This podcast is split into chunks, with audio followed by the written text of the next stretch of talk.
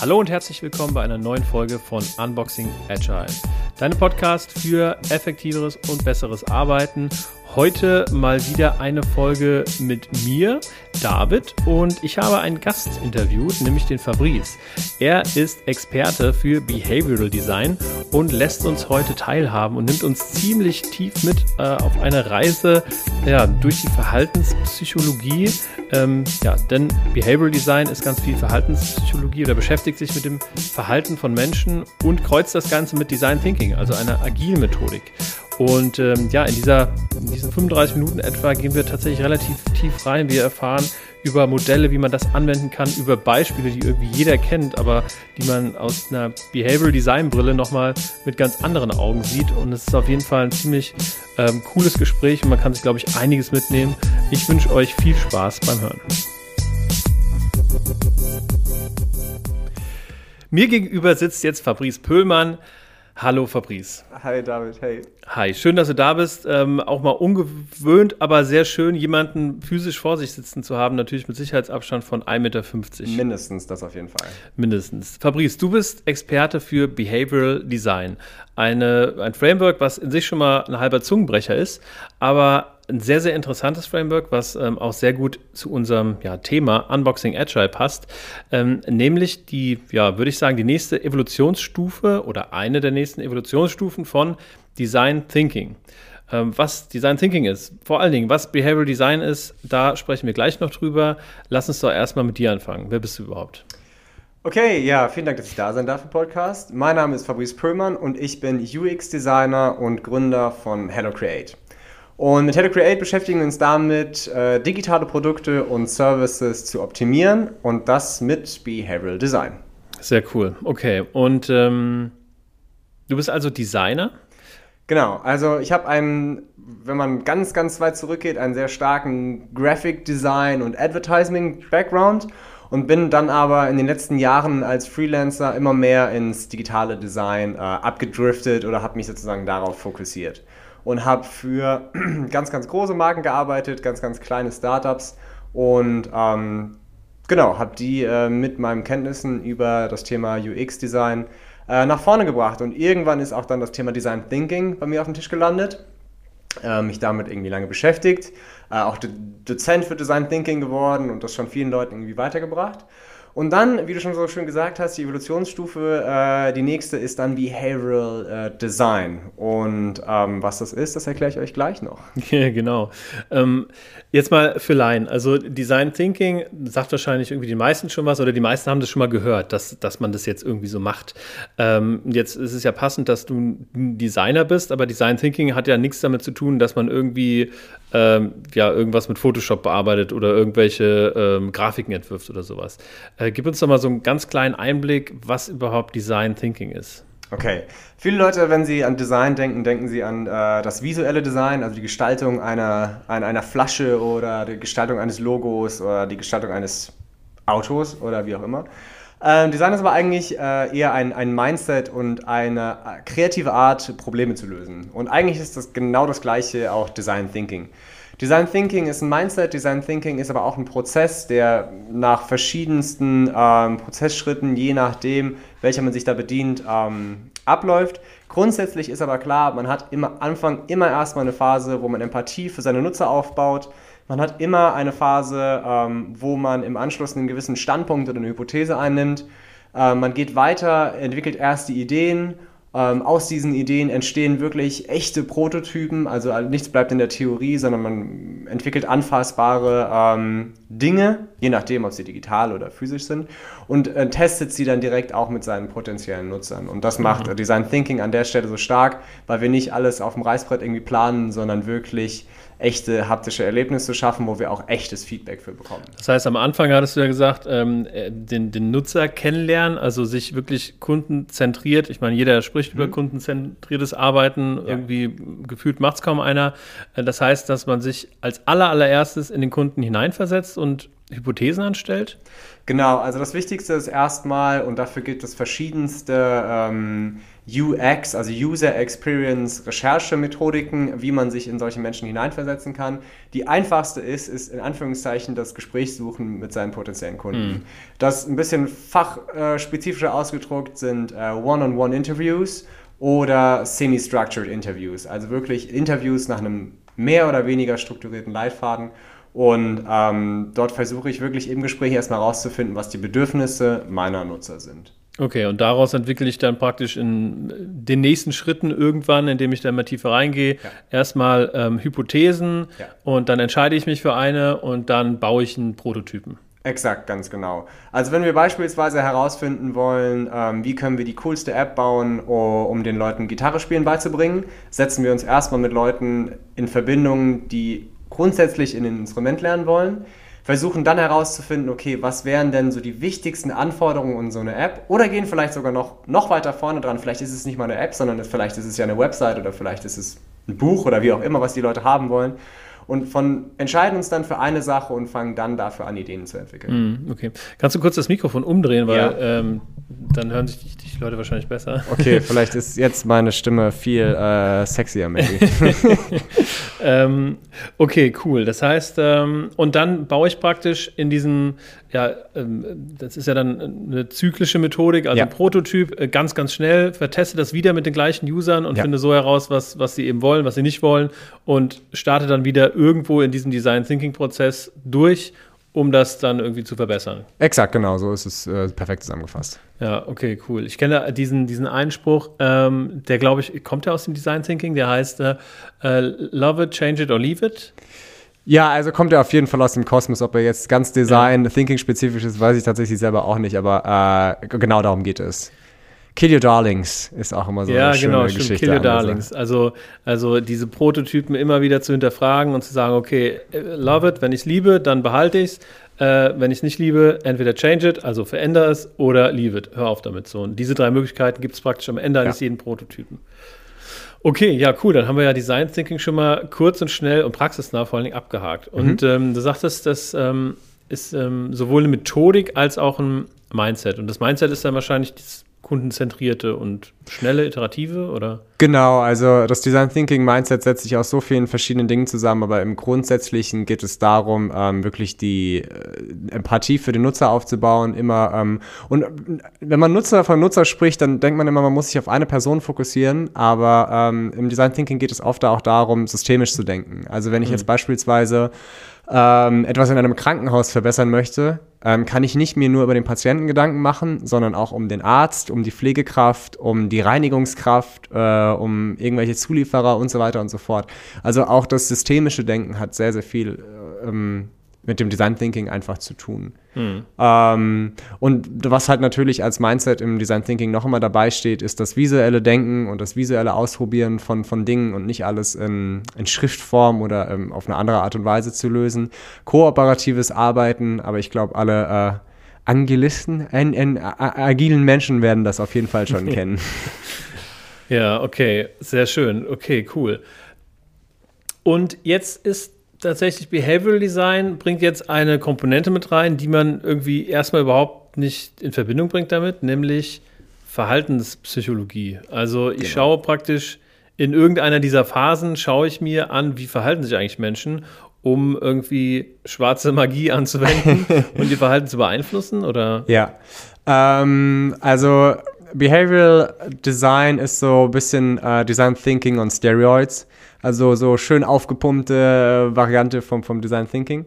Und ähm, das Spannende an der Sache ist einfach, dass wir zwar jetzt mit Design Thinking ein wunderschönes Produkt entwickeln können, äh, oftmals scheitert es aber dann daran, ob Menschen das dann wirklich auch benutzen. Also mhm. beispielsweise, wir können im Design Thinking viele gute Ideen dafür entwickeln, ähm, warum jetzt jemand oder diese spezielle Gitarrenlern-App äh, benutzen sollte. Und wir können die auch perfekt entwickeln. Ja. Aber ob derjenige das dann wirklich tut, äh, ist noch mal, steht auf einem ganz anderen Papier. Mhm. Und meistens hat das ähm, mit seinen Gewohnheiten und seinem Verhalten zu tun. Und ähm, genau dort setzt Behavioral Design nochmal an. Und ähm, Behavioral Design beschäftigt sich, wie du schon gesagt hast, mit verhaltenspsychologischen äh, Grundprinzipien. Und ähm, um das konkreter zu machen, es gibt solche oder sogenannte Heuristiken. Und Heuristiken sind ähm, über die Jahrhunderte entwickelte Abkürzungen in unserem Gehirn, ähm, die uns helfen, schneller zu entscheiden.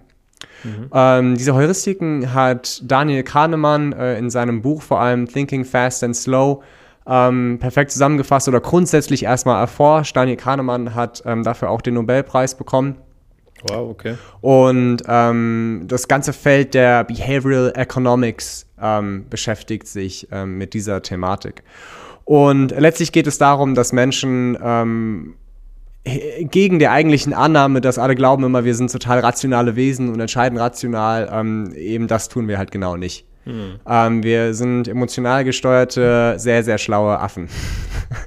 Okay. Und ähm, das ist aber eine harte Aussage, Ja. aber ähm, wenn man den ähm, Forschungsergebnissen von Kahnemann und vielen, vielen weiteren ähm, Forschern äh, glaubt, äh, ist es nämlich genau der Fall. Und das, was dort immer zum ähm, immer wieder als Beispiel hervorgezogen wird, sind äh, das System One und System Two. Ähm, System One und System Two sind zwei Bereiche in unserem Gehirn, wie wir sozusagen Entscheidungen treffen. Und das System One ist rein unser intuitives, spontanes ähm, Entscheidungssystem. Und das System Two ist das rationale Entscheidungssystem. Und dieses äh, System One nimmt 95 Prozent unserer Entscheidungen für uns ab. Und da kommen, und für nur, nur 5% entscheiden wir dann wirklich rein rational. Das heißt, wenn ich mir jetzt zum Beispiel sage, also es ist tatsächlich die Situation, mein Leasingvertrag für mein Auto läuft jetzt nächsten Monat ab und ähm, ich ja, überlege gerade, was, was ich mir jetzt für, für ein Auto hole. Ja. So, und ähm, das heißt, dass, dass das meiste davon schon irgendwie, äh, da, dagegen kann ich mich gar nicht wehren, weil ich mich irgendwie emotional schon äh, entschieden habe oder entscheiden werde. Ja, ganz genau. Also ähm, in deinem Kopf hast du gewisse Heuristiken, äh, die beispielsweise diese Entscheidung äh, schon äh, die abgenommen haben. Ähm, hast du schon äh, das ein oder andere Auto im Kopf? Dann kann ich das Ja. konkreter machen an Ja, dem Beispiel. Okay, sag mal, Ja. welche du da hast. Also ich, ähm, die, die Situation ist diese, äh, ich weiß nicht, ob das dazu beiträgt zum Beispiel, also ich habe also so die ein oder andere Macke in meinem Auto hinterlassen, sodass mir der VW-Händler jetzt die Wahl gibt, entweder du holst dir noch ein Auto bei uns und dafür schieben wir die Macken beiseite, passt schon so, oder ich sage, gut, ich bezahle die Macken und kaufe mir oder lease mir ein anderes Auto, was dann vielleicht günstiger ist. Ja. Und ich würde gern irgendwie ähm, ein bisschen ja, was heißt sparen? Ein bisschen ähm, Spaß haben beim Fahren, aber auch irgendwie ein bisschen Geld sparen. Also letztlich ähm, würde ich gerne ein Seat äh, SUV fahren, ähm, aber die Sportversion. Mhm, okay. Gut, ähm, da, da stecken schon, da stecken schon sehr, sehr viele Dinge drin. Ähm, also die ersten ähm, Pattern, die, äh, oder Behavior, also man nennt sie entweder Heuristiken oder Behavioral Patterns, Ja. ähm, stecken erstmal in der Art und Weise, wie versucht der Händler dich zu beeinflussen, an der Stelle dir das Angebot zu machen, ähm, die einen Sachen fallen zu lassen, so mit den Macken und so weiter und so fort. Und ähm, dir dafür sozusagen ein neues Angebot zu geben. Und die Heuristiken, die da ähm, zu Trage kommen, sind folgende. Okay, was heißt folgende? Es gibt einen äh, ganz speziellen, der da irgendwie zu Trage kommt und das ist der Status Quo Bias. Ähm, Status Quo Bias äh, klingt viel fancier als er ist, bedeutet einfach nur, dass wir Menschen äh, es lieben, wenn äh, sich eigentlich nichts verändert. Und ähm, das würde ja mehr oder weniger so sein, wenn du einfach innerhalb deines äh, aktuellen Händlers, also jetzt irgendwie in deinem Fall irgendwie VW bleibst, weil du weißt, okay, in der Vergangenheit ist eigentlich alles gut gewesen, aber sprich, wir ändern eigentlich ungern unser Umfeld, ungern unsere Meinung und Dinge, die, die, die da irgendwie anpassen. Aber nichtsdestotrotz wird es andere äh, Trigger von anderen Marken gegeben haben, die, dich ähm, in einen anderen, äh, in andere Heuristiken reingezogen haben. Also diese ganzen Heuristiken, die wirken auch den ganzen Tag auf einen auf. Es ist nicht so, dass man irgendwie auch spezifische Situationen genau daran matchen kann. Ähm, das ist, es ist halt eben keine Matheaufgabe in, in der Verhaltenspsychologie, sondern es ist irgendwie tausende verschiedene äh, und vor allem diese, dieser Cognitive Bias, wo diese ganzen Heuristiken gesammelt sind, sammelt hunderte von Heuristiken, die es irgendwie gibt, wo wir beeinflusst werden, äh, zusammen. Und es ist, wie gesagt, nicht so, dass es irgendwie eine einzige, die jetzt irgendwie der Ausschlag Und gibt. diese Cognitive Biases, die Ja. hat eben dieser, wie heißt der nochmal, Kahnemann? Daniel Kahnemann, also da, Kahnemann, genau. Nicht, nicht, nicht alle. Also es gibt, äh, Daniel Kahnemann hat vor allem ähm, System 1 und System 2 äh, geprägt mhm. äh, und diese Denkweisen. Und alle anderen äh, Biases sind von vielen, vielen, vielen ähm, Verhaltenspsychologen, Wirtschaftspsychologen ähm, herausgefunden worden. Im, immer in Form von Experimenten. Okay, okay, verstehe. Und äh, eine andere Heuristik greift jetzt wieder, wenn ich mir mein äh, Seat-Auto kaufen will, wenn ich zum Autohändler gehe und der sagt, Mensch, Herr Hilmer, da haben wir genau das richtige Angebot für Sie. Sie kommen genau in der richtigen, äh, im richtigen Moment. Da haben wir gerade für Gewerbekunden Pipapo ein passendes Angebot zum Beispiel. Beispielsweise, ganz genau. Und da kommt es halt drauf an, wie ist jetzt irgendwie die Headline geschrieben, äh, die dort irgendwie steht. Ähm, triggert die irgendwelche ähm, Biases bei dir? Oder ist es äh, tatsächlich auch die, die Gestaltung vom Autohaus oder ist es die Gestaltung des Fahrzeugs an mhm. sich? Ne? Also da ähm, Joy and Play ähm, oder Joy and Fun ist auch ein Bias. Mhm. Also wir lieben halt einfach Dinge äh, zu genießen und äh, Freude ja. am Fahren ist kein Claim, ja. der irgendwo herkommt. Ah ja, okay. Ähm, da werden sich dort schon eine Menge Gedanken darum gemacht haben, ja. warum der so heißt, wie er heißt. Ja, okay, verstehe. Oder sowas, ja genau, dann Audi hat ja äh, Vorsprung durch, äh, durch, durch Technik. Technik. Ja. Äh, Freude am Fahren ist BMW und ich hab, kann mich mal tatsächlich erinnern, dass das ähm, ein alter Schulfreund irgendwann, äh, haben uns über Autos unterhalten und hat irgendwie gesagt, ja, äh, was fährst du? Und dann habe ich gesagt, ja, BMW. Und dann gesagt, ah, Freude am Fahren. So, mhm. weil er auch ein BMW-Fan ist einfach, mhm. weil das ähm, natürlich, okay, verschiedene Biases dann in dem Fall anspricht. Ja, genau. Und das heißt, ich kann praktisch, ähm, also sowohl mit dem Claim als auch mit der Gestaltung des Autohauses, als auch mit ähm, anderen Mitteln einfach diese Biases irgendwie triggern, ja. sodass viele Dinge zusammen ähm, darauf wirken, Kunden zu binden, zum Beispiel. Beispielsweise, wenn das tatsächlich das Ziel ist. Also im Behavioral Design kann man ähm, sich extrem vieler Challenges annehmen. Ähm, okay. Wir können beispielsweise die Challenge uns äh, raussuchen, eine Conversion-Rate zu optimieren. Mhm. Wir können uns aber auch der Challenge an, annehmen, ähm, Alkoholiker von, äh, vom Alkohol wegzubekommen weil das, alle, weil das alles Gewohnheiten und Entscheidungen sind, die Menschen halt tagtäglich treffen. Und wenn man da nochmal so ein Beispiel irgendwie anbringen möchte, irgendwie aus dem E-Commerce, wenn wir von, von Conversion-Optimierung sprechen, äh, jeder kennt von uns wahrscheinlich auf Booking.com äh, die äh, nur noch ein Zimmer verfügbar. Ja. Äh, äh, Hinweise, das sind auch ähm, Prinzipien, die dort greifen und beispielsweise das Prinzip Scarcity. Ähm, das Prinzip Scarcity bedeutet einfach, dass wir Menschen es nicht gut finden, wenn wir etwas bekommen, etwas nicht bekommen, was andere bekommen. Hm. Und ähm, wir können uns dem in einer gewissen Art und Weise äh, entziehen, ähm, wenn man immer wieder darauf hingewiesen wird, dass das ja eigentlich nur Tricks sind. Aber auf eine gewisse Art und Weise können wir das nicht, weil, wie gesagt, Behavioral Design wirkt auf sehr, sehr, sehr vielen Ebenen. Und ähm, wenn wir unser System One nochmal anschauen, was 95% unserer Entscheidungen äh, trifft, äh, merken wir das manchmal überhaupt gar nicht, das, was wir dort tatsächlich tun. Was auch zu Fehlentscheidungen tatsächlich mhm. führt. Also ähm, man, Menschen entscheiden manchmal auch einfach falsch aus, der Affekt, ähm, aus dem Affekt heraus. Ja. Und das passiert exakt aus diesem Grund. Ähm, diese Heuristiken sind uralt, ähm, also es ist nichts, was irgendwie seitdem es E-Commerce gibt, irgendwie mhm. da ist, sondern wir mussten damals in der Urzeit entscheiden, wenn wir durch den Wald äh, getigert sind, mhm. äh, ist das Rascheln im Busch ein Säbelzahntiger mhm. oder ist es eine Maus?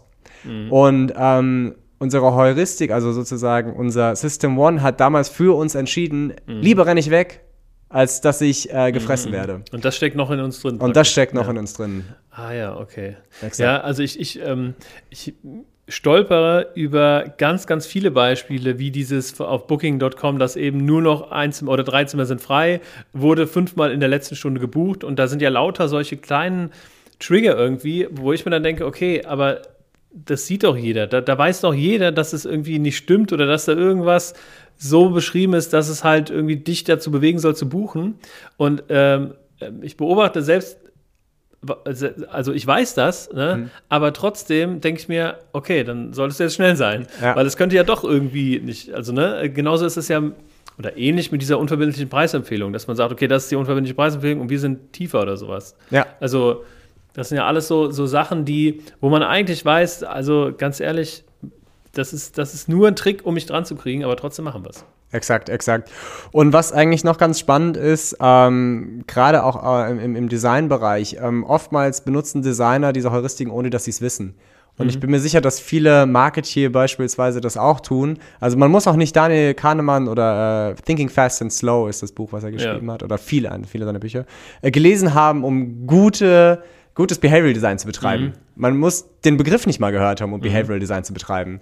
Dennoch bedient man sich, auch wenn nur aus Versehen, ähm, eben dieser Heuristiken. Mhm. Also Streichpreise sind, ist auch eine Art von Heuristik. Ja, ja, klar. Okay.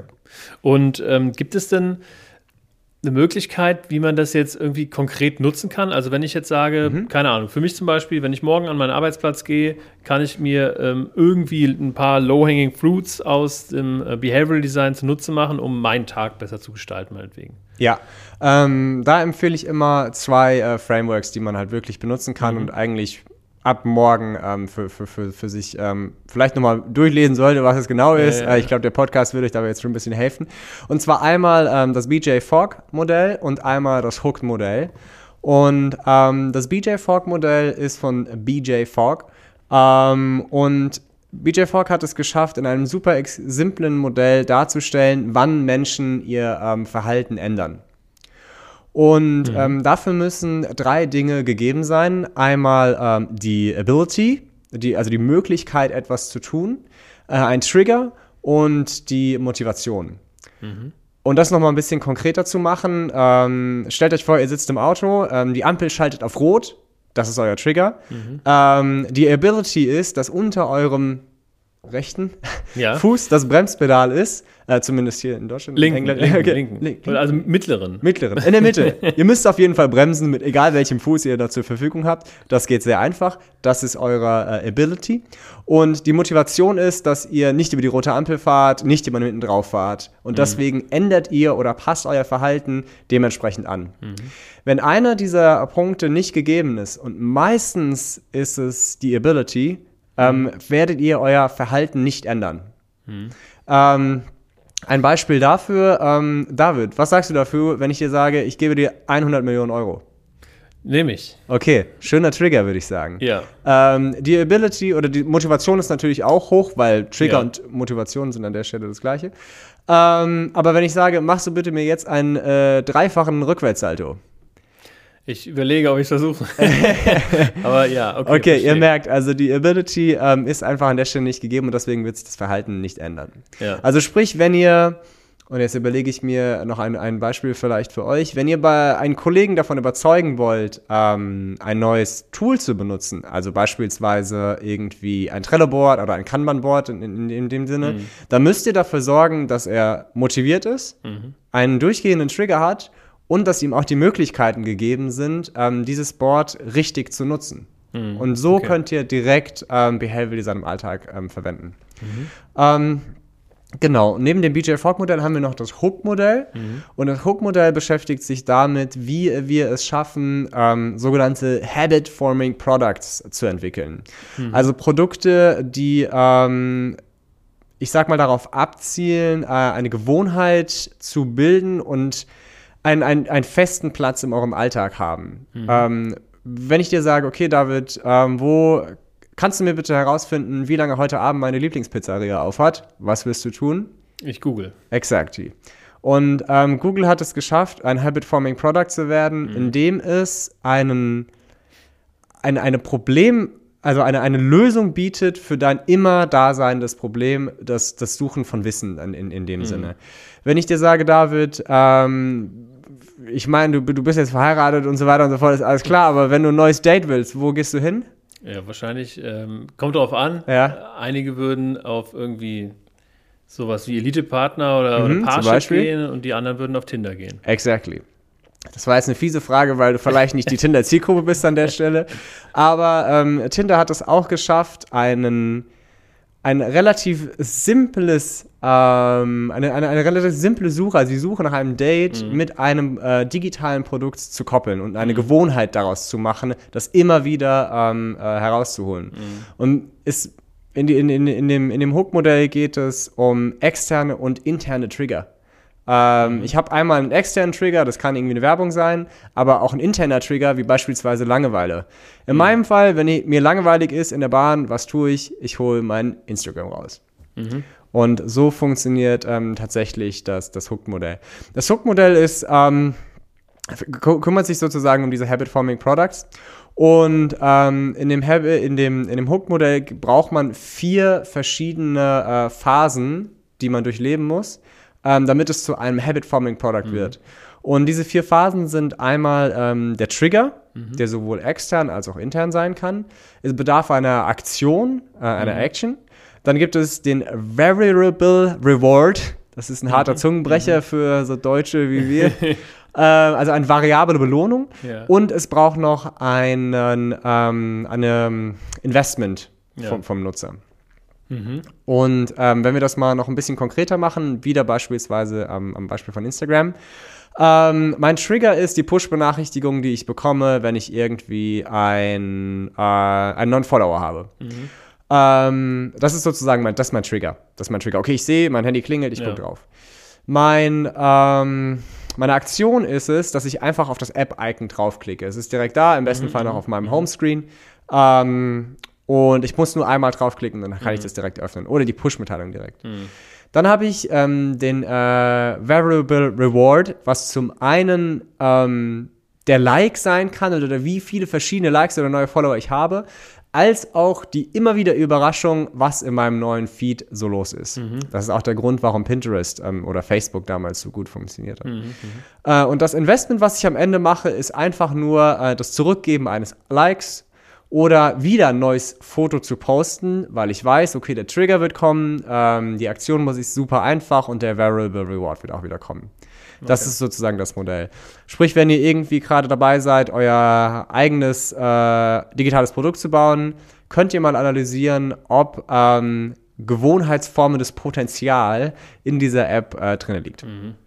Okay, das ist äh, mega interessant. Aber auch, also, und es gibt jetzt von diesen Modellen gibt es jetzt wahrscheinlich noch einige mehr irgendwie, ja, die man praktisch genau. anwenden kann, um zu überprüfen, ob das, was ich gerade baue, mache, ähm, entwickle, ein Behavioral Design Impact hat?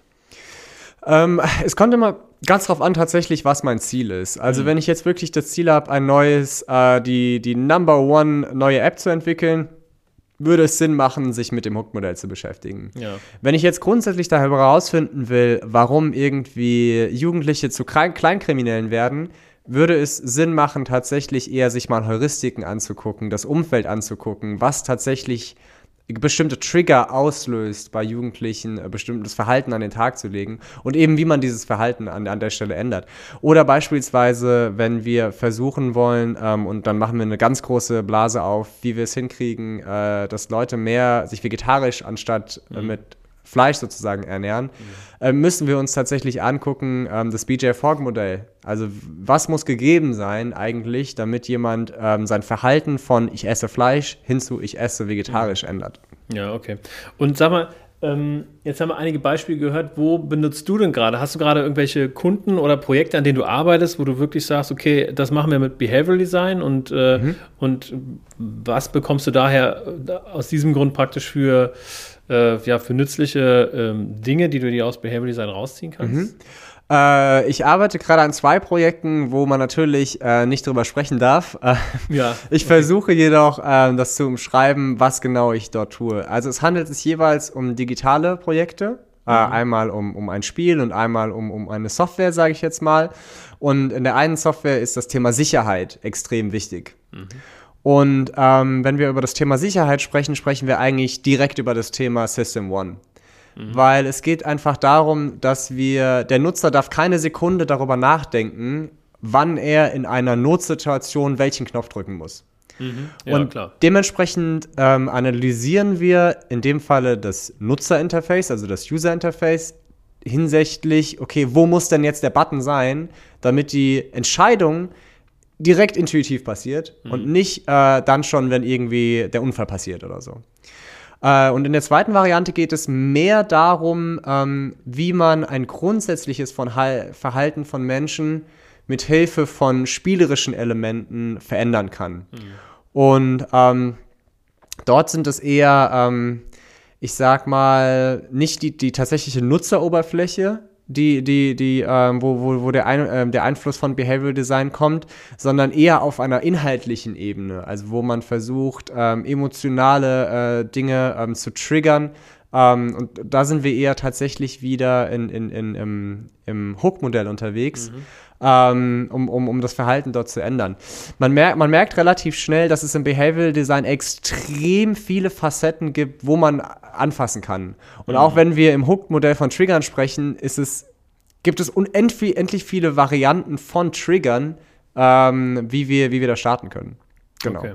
Das heißt also, äh, wenn ich das nochmal zusammenfassen kann, wir haben heute gelernt, dass die Behavioral Design ähm, ein unheimlich breites Einsatzgebiet hat. Eigentlich kann man es überall da einsetzen, wo man Dinge entwickelt, baut, schöpft. Vor allem immer dort, wo man versucht, Verhalten zu ändern und Entscheidungen zu beeinflussen. Ja, also eigentlich immer bei Produkten, wo man in irgendeiner Art und Weise Kundenkontakt hat, könnte man ja sagen. Beispielsweise, beispielsweise. Es geht manchmal um Kunden und manchmal geht es einfach um Menschen. Also beispielsweise ähm, Behörden können das extrem gut einsetzen darauf, wie äh, beispielsweise Anträge ausgefüllt werden. Und da geht es nicht mehr um Kunden, sondern um Bürger. Ja. Ähm, nur nochmal, um da nochmal so ein, nochmal die Perspektive noch größer zu machen. Ja, also ist praktisch Behavioral Design ein, ein, eine, ein Framework, eine Methodik, ähm, ein, ja, ein, ein Rahmen, den man überall da einsetzen kann, wo, wo Neues geschaffen wird. Das auf jeden Fall. Oder ja. Dinge verbessert werden. Ja. Okay, cool. Und ähm, jetzt sag mal, wie kann man das Ganze lernen? Also ich meine, ich habe vorher halt noch nicht wirklich oft von Behavioral Design gehört, um nicht zu sagen, äh, bevor ich dich kennengelernt habe, gar nicht. Ähm, von daher ist diese Methode noch relativ unbekannt. Ja. Äh, also es ist tatsächlich, ähm, die verhaltenspsychologischen Sachen gibt es schon relativ lange. Ähm, aber diese, dieser neue Trend zu sagen, okay, wir mixen das mit Design Thinking und, und Behavioral Design und geben dem ganzen neuen Titel und so, das ist relativ neu. Und ähm, letztlich ist es so, dass man entweder anfangen kann, einfach Bücher zu lesen, die ähm, dort in dem Rahmen sich bewegen, also Thinking Fast and Slow von Daniel Kahnemann, äh, Hooked von Near Eli, ähm, Nudged ähm, oder Nudging von, ja, jetzt äh, ist man hier im Podcast und da fällt der, der Autor nicht ein. Ihr findet das, einfach Nudge ähm, Ja, eingeben. kommt auf jeden Fall in die Shownotes. Kommt in die Show Notes, kriegt, ihr, kriegt ihr direkt raus. Ähm, Don't Make Me Think ähm, gibt es noch. Es gibt extrem viele Bücher, die äh, sich mit dieser Thematik halt beschäftigen. Psy-Conversion, äh, auch sehr, sehr geil. Jetzt verrate ich meinen absoluten Insight. ähm, ähm, genau. Oder ihr ähm, kommt einfach bei Hello Create äh, und lasst euch das in einem Training äh, erzählen, was dort sozusagen alles ähm, möglich ist. Lasst euch inspirieren, äh, lasst euch die Methodik zeigen und genau, das ist äh, die, die Varianten, wie man äh, das lernen kann. Cool, also du bietest dann ähm, auch Training an oder bist, bist Ansprechpartner, falls ähm, ich oder irgendjemand, der uns zuhört, das Ganze lernen will. Ganz genau, ja. Die Trainings sind äh, noch in der Entwicklung, aber meldet euch auf jeden Fall. Ja. Und wie kann man dich denn kontaktieren? Also über hellocreate.de? Genau, also einfach unter hellocreate.de. Ähm, ansonsten auch noch unter hello at fabrice-pöllmann.de oder einfach Fabrice Pöllmann bei Google eingeben. Ähm, dort, dort gibt es eine Menge äh, Varianten. Äh, mir eine E-Mail zu schreiben, mir eine Direct Message zu schreiben oder mich auch anzurufen. Aber ich glaube, das packen wir am besten auch alles in die Shownotes. Packen wir alles in die Shownotes. Geil. Alles drauf. Okay, Fabrice, ähm, also äh, es ist auf jeden Fall ein Thema, was ähm, extrem relevant zu sein scheint irgendwie, äh, was aber auch extrem deep ist. Also äh, du hast es ja geschafft, irgendwie jetzt in, einer- in einer knappen halben Stunde das so rüberzubringen, aber man merkt auch, äh, wie viel irgendwie dahinter steckt, wie viele, wie viel tiefer man da noch reingehen kann und wie ja, vielfältig diese, dieses Framework ist. Ähm, ja, cool, vielen Dank. Ich werde mich auf jeden Fall ein bisschen mehr mit äh, beschäftigen, äh, werde auf jeden Fall auf dich zurückkommen wegen dem Training und ähm, ja, ich wünsche dir viel Erfolg, Verhalten zu beeinflussen, aber bitte immer im Positiven und Genau. keine schwarze Magie anzuwenden. Keine, keine schwarze Magie, keine schwarze Magie. Also, vielen Dank fürs Zuhören da draußen. Äh, wenn euch dieser Podcast gefällt, dann folgt uns gerne auf Twitter ähm, oder anderen Kanälen. Gebt uns überall ein Like, wo man uns liken kann. Ähm, ja, und dann bis zum nächsten Mal. Vielen Dank, bis dann. Ciao. Ciao, ciao.